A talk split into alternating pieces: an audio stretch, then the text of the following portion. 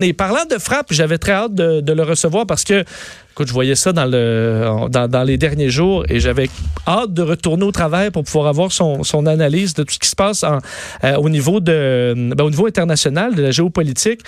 Euh, le dossier de l'Iran, évidemment, et des États-Unis qui est arrivé euh, d'un coup, en, surprise, je pense, pour, bien des gens, avec une, une menace, je pense, qui inquiète beaucoup les gens. Est-ce qu'on a raison de s'inquiéter de cette situation-là entre les États-Unis et l'Iran, spécialiste de la politique américaine, Normand Lester, qui est en studio? Bonjour, Normand. Bonjour. Je vais rapprocher ton micro. OK, ben voilà. Oups. ça va bien, Normand? Bonne année? Bonne année, toi aussi. Euh, J'espère que ça va être une année calme. Ben, c'est ça, ben, ça, on le souhaite tous, mais, mais ça semble pas très bien parti. Euh, non, c'est très mal parti. Mais est-ce que, parce que je disais, pour beaucoup, c'est c'est surprenant. Nous, c'est pas nécessairement un dossier qu'on qu suivait.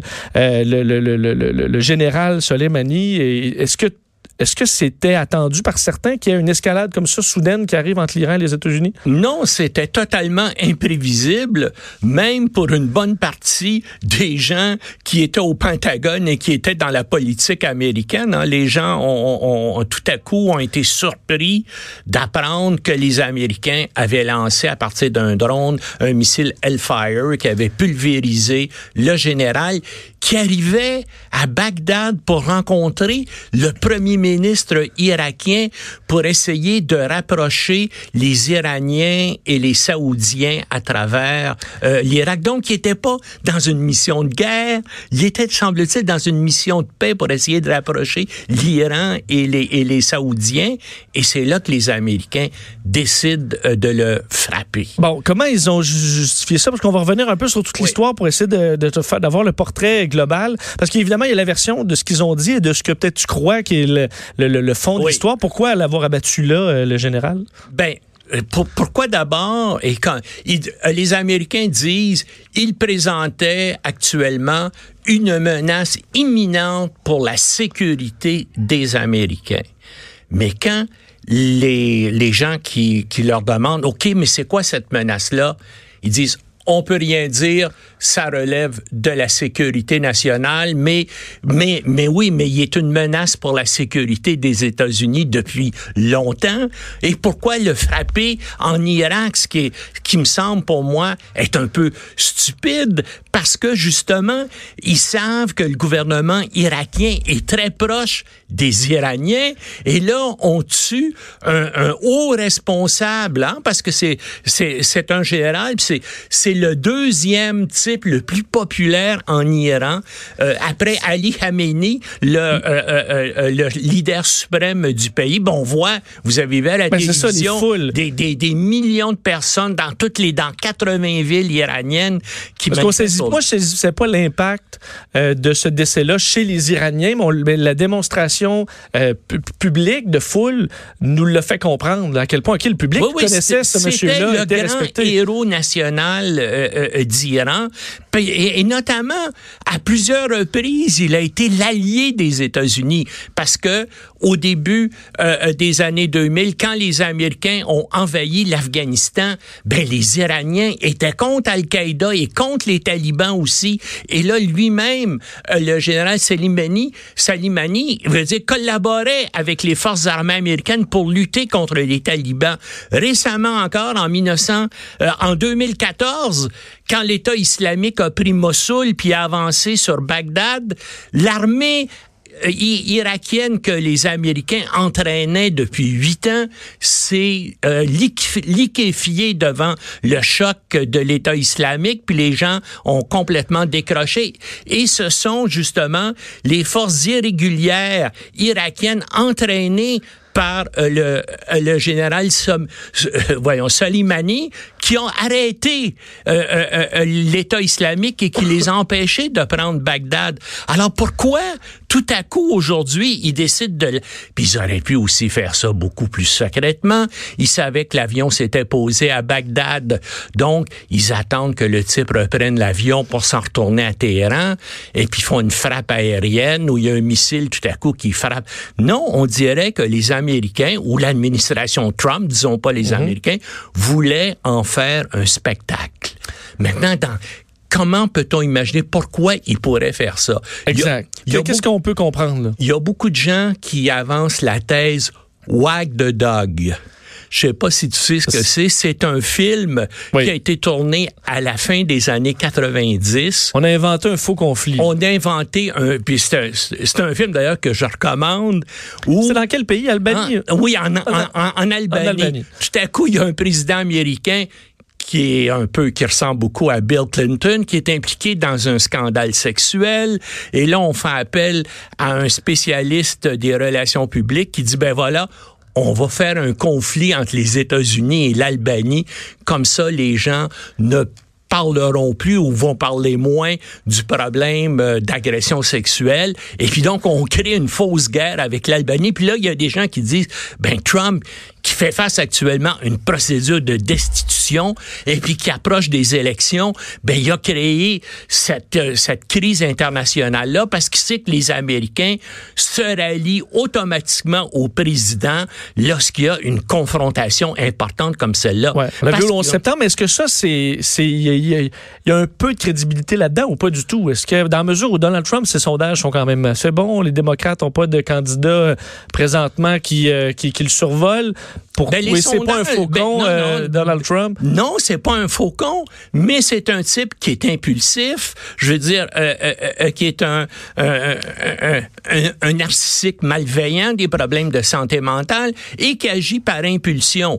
Et il semble que ça, on, on lui avait donné parce que là, il se met à dos le- à peu près le, le, le seul allié, l'Irak, qu'il avait dans cette région-là du monde, à part l'Arabie saoudite, là.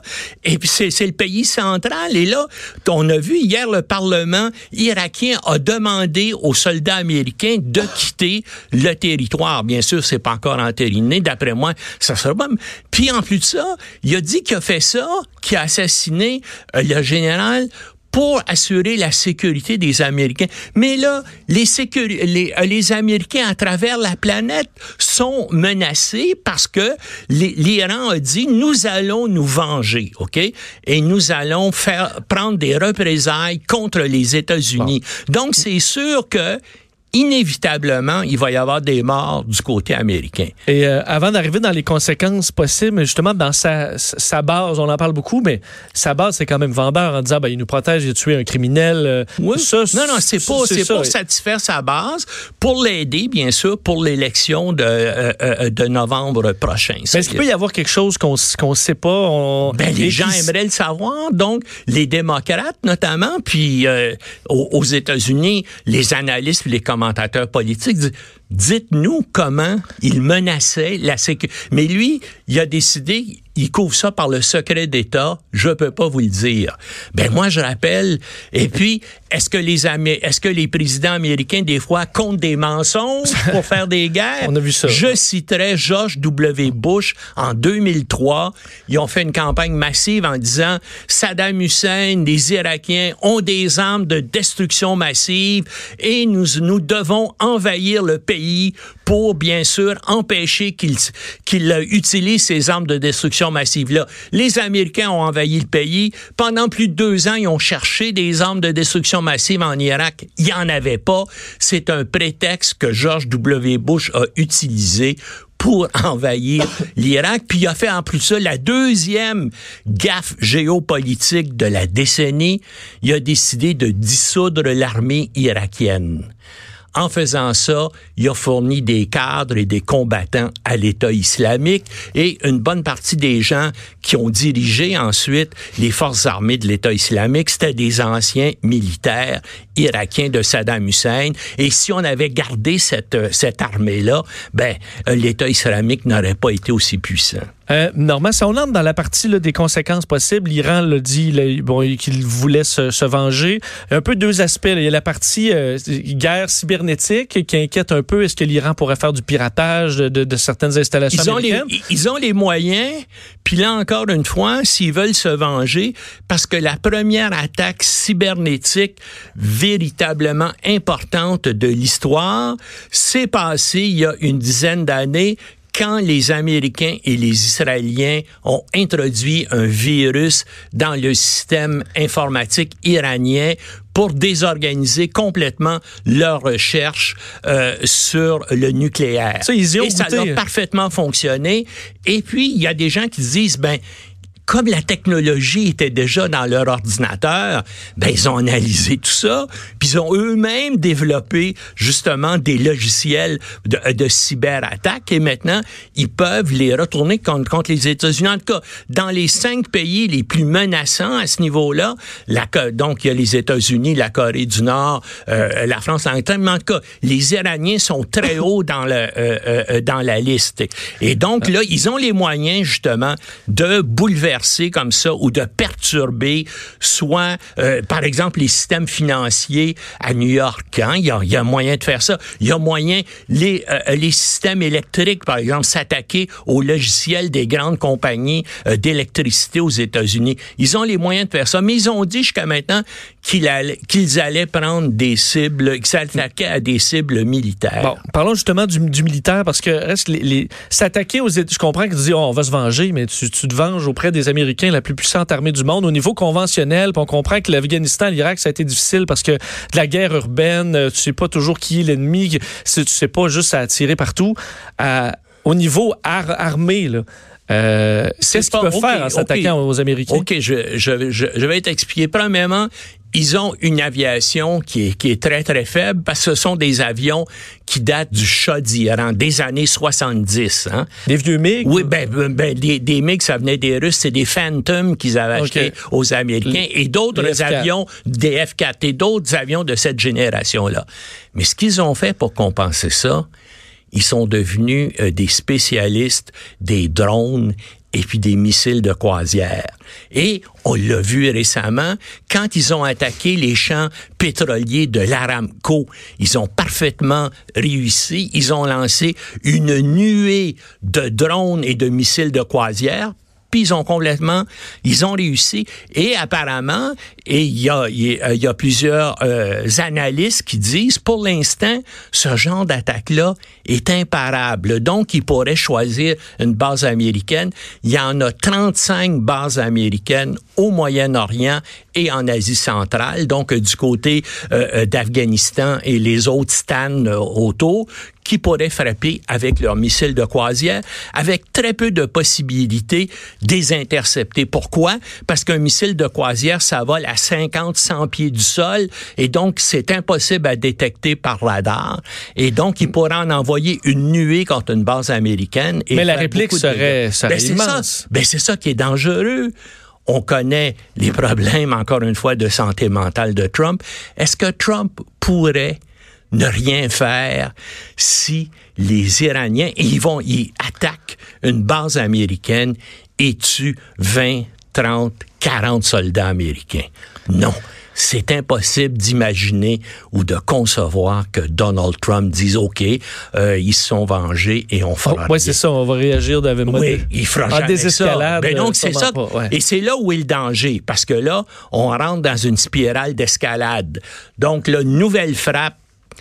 américaine contre l'Iran. L'Iran ne peut pas non plus accepter ça. Surtout que là, l'Iran, hein, parce qu'il y avait un mouvement d'opposition extrêmement important en Iran jusqu'à cet assassinat-là. Et, Trump a réussi à mobiliser le peuple iranien contre les États-Unis, alors que c'est un peuple qui était complètement divisé. Donc, les, donc ça va être les Iraniens à, à réagir. Et là, eux autres ont des bonnes cartes, notamment une carte qui s'appelle le détroit d'Ormuz Qu'on peut fermer à tout moment. qu'on peut former. Écoute, écoute, et ça a une cinq, ça a une soixantaine de kilomètres de large, et puis 25% du pétrole mondial passe par là. Et c'est très facile pour euh, euh, euh, les Iraniens de le bloquer. Et comment faire? Ben là, il faudrait que les Américains envoient sur place, bien sûr, une flotte qu'ils prennent le territoire iranien, qu'ils envahissent, qu'ils fassent un débarquement sur les îles et sur le continent on- on- du côté de l'Iran. Et là, bien sûr, on, on- on est rendu dans une guerre. Et l'Iran, là, c'est pas un, un, petit pays, c'est 81 millions d'habitants. Si on peut pas faire le lien avec l'Afghanistan. Non, ou, ou, ou avec l'Irak. C'est quatre fois plus grand que l'Irak géographiquement.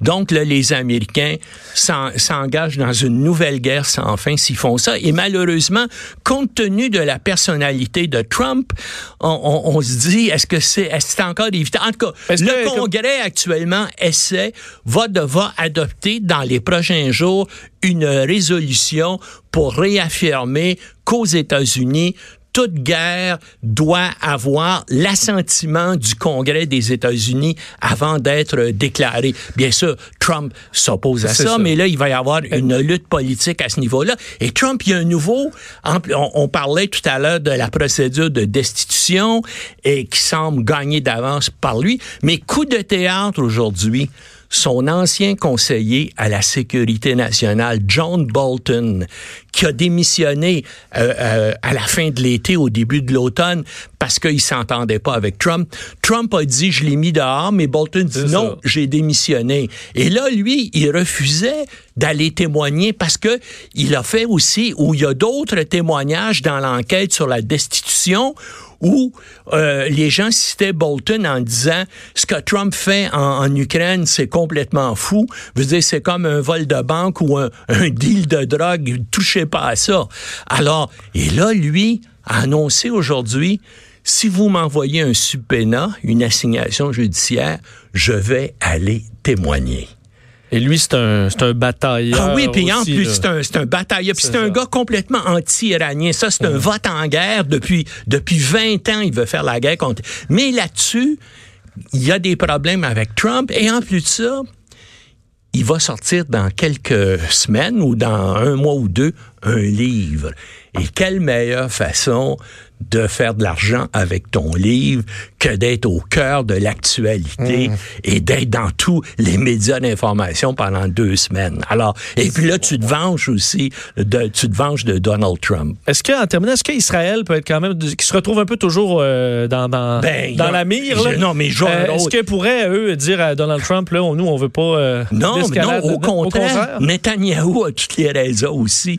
Non, Netanyahou espère que, écoute, les, euh, pendant longtemps, là, par exemple, les Saoudiens, il faut remarquer ça, eux autres aussi étaient très votés en guerre contre l'Iran, mais là, depuis que cette affaire-là a commencé, les Saoudiens sont complètement silencieux.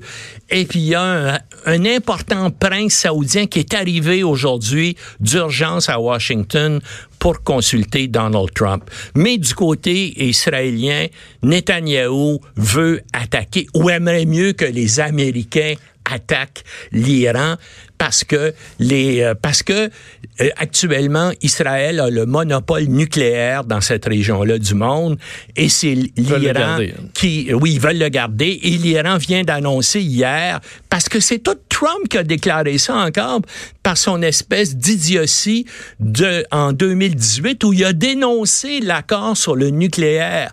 Pendant environ cinq ans les Américains sous Obama les euh, euh les Européens ont ont négocié avec les Iraniens qui acceptaient d'arrêter leur recherche nucléaire. Tout le monde était mmh. satisfait de ça. Tout le monde pensait que la paix était revenue au Moyen-Orient. Et là, Donald Trump décide tout à coup qu'il dénonce cet accord-là. Ben hier, les euh, euh, les Iraniens ont dit nous aussi on le respecte pas et on va on va poursuivre, on va recommencer nos recherches sur le nucléaire. Donc c'est une situation qui est, qui est comme je dis extrêmement dangereuse et, et, et là le gouvernement iranien ne peut pas faire autrement que se venger. Et on verra sous quelle forme. Oui, et quand il va se venger, on voit pas comment un individu comme Trump. On peut dire pourrait... on est quitte, euh, non. on arrête ça. Non, non. Bon, Donc, il y a un danger énorme de spirale, euh, de spirale oh. de guerre, là, une, une spirale d'escalade. Euh, merci Normand. Bon portrait. Bon, on va sûrement se reparler cette semaine parce que sûrement qu'il y aura des rebondissements ben, dans ce dossier. Et vendredi au minimum, mais peut-être même avant. On s'arrête quelques instants. On vient.